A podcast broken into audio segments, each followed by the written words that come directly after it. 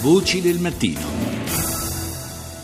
Nuovamente buongiorno da Paolo Salerno, seconda parte di Voci del Mattino. Qualche giorno fa, forse lo ricorderete, il procuratore della direzione distrettuale antimafia di Reggio Calabria, Nicola Gratteri, ci ha raccontato come il boss messicano del narcotraffico, detto El Chapo, considerasse i calabresi dei partner affidabili. Sta di fatto che l'andrangheta sta mettendo in mostra una capacità crescente di espandere i propri affari a livello internazionale anche oltreoceano. Uno dei massimi esperti in materia è Antonio Nicaso, docente alla Queen's University di Kingston in Canada e al Midbury College di Oakland in California. Lo ascoltiamo, intervistato da Rita Pedizzi. L'andrangheta è riuscita a cogliere il trend della globalizzazione quando ancora non si parlava di internazionalizzazione dei mercati. Prima ha seguito le rotte tradizionali dell'emigrazione calabrese e quindi si è insediata in paesi come gli Stati Uniti, il Canada, l'Australia. Nel tempo invece è andata dove domanda e offerta si incontrano. Oggi l'andrangheta è presente in quasi tutti i continenti con una maggiore forza economica in Nord America, ma soprattutto in Europa. La Germania è uno degli stati dove l'andrangheta è più forte sia economicamente sia dal punto di vista della presenza militare. Da dove trae questa forza economica? È riuscita ad intercettare per primo il grande traffico della cocaina, ha investito i proventi dei sequestri di persona, è riuscita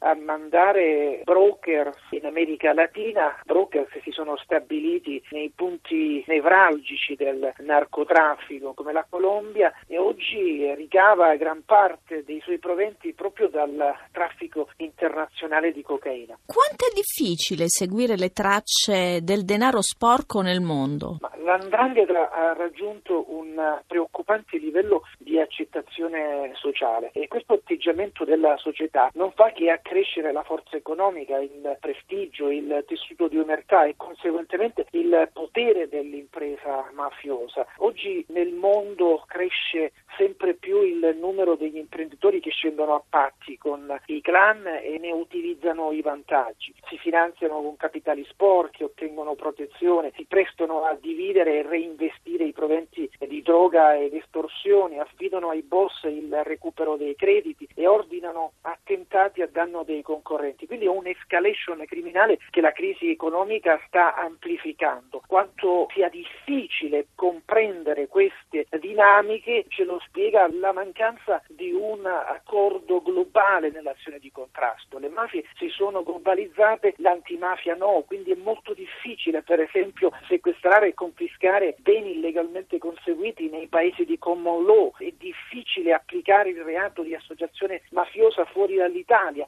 è difficile concertare l'azione di contrasto a livello europeo. Si è parlato tantissimo di omologazione delle leggi, però al momento ancora non si riesce a mettere a punto una collaborazione tra varie polizie o sistemi giudiziari e questo dà la cifra della difficoltà di combattere l'andrangheta che non investe in Calabria ma investe in territori dove facile mimetizzarsi. Il contrasto oltreoceano è più fragile? Molto più fragile. Per tantissimo tempo è stata sottovalutata in Nord America. Per esempio negli Stati Uniti l'attenzione si è concentrata su Cosa Nostra americana. L'andrangheta, che pure è presente negli Stati Uniti sin dall'inizio del secolo scorso, non è stata mai colta, nonostante la presenza dell'andrangheta fosse forte e radicata per esempio negli stati della Florida, nello stato di New York.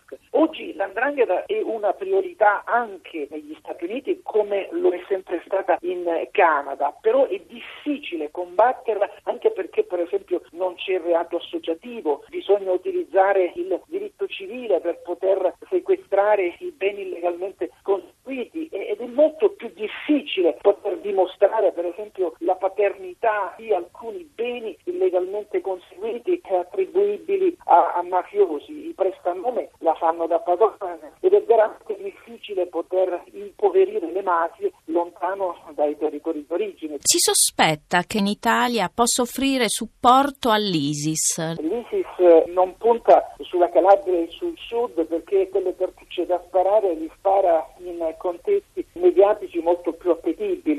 rispetto al sud Italia. Che l'Andrangheta abbia avuto rapporti con organizzazioni terroristiche, questo è fuori discussione. Le AUC, le FARC sono organizzazioni terroristiche. Per esempio oggi c'è una nuova rotta della cocaina che passa dall'Africa. L'Andrangheta ha sempre utilizzato i paesi del centro Africa per toccare enormi quantità di cocaina. Oggi la cocaina risale il deserto seguendo le stesse rotte dell'immigrazione clandestina che viene naturalmente gestita da organizzazioni terroristiche o da gruppi legati ad organizzazioni terroristiche. Quindi ci sono dei contatti, ci sono dei rapporti, ma che l'andrangheta favorisca l'ISIS oppure faccia da onda per l'ISIS mi sembra una grande sorpresa.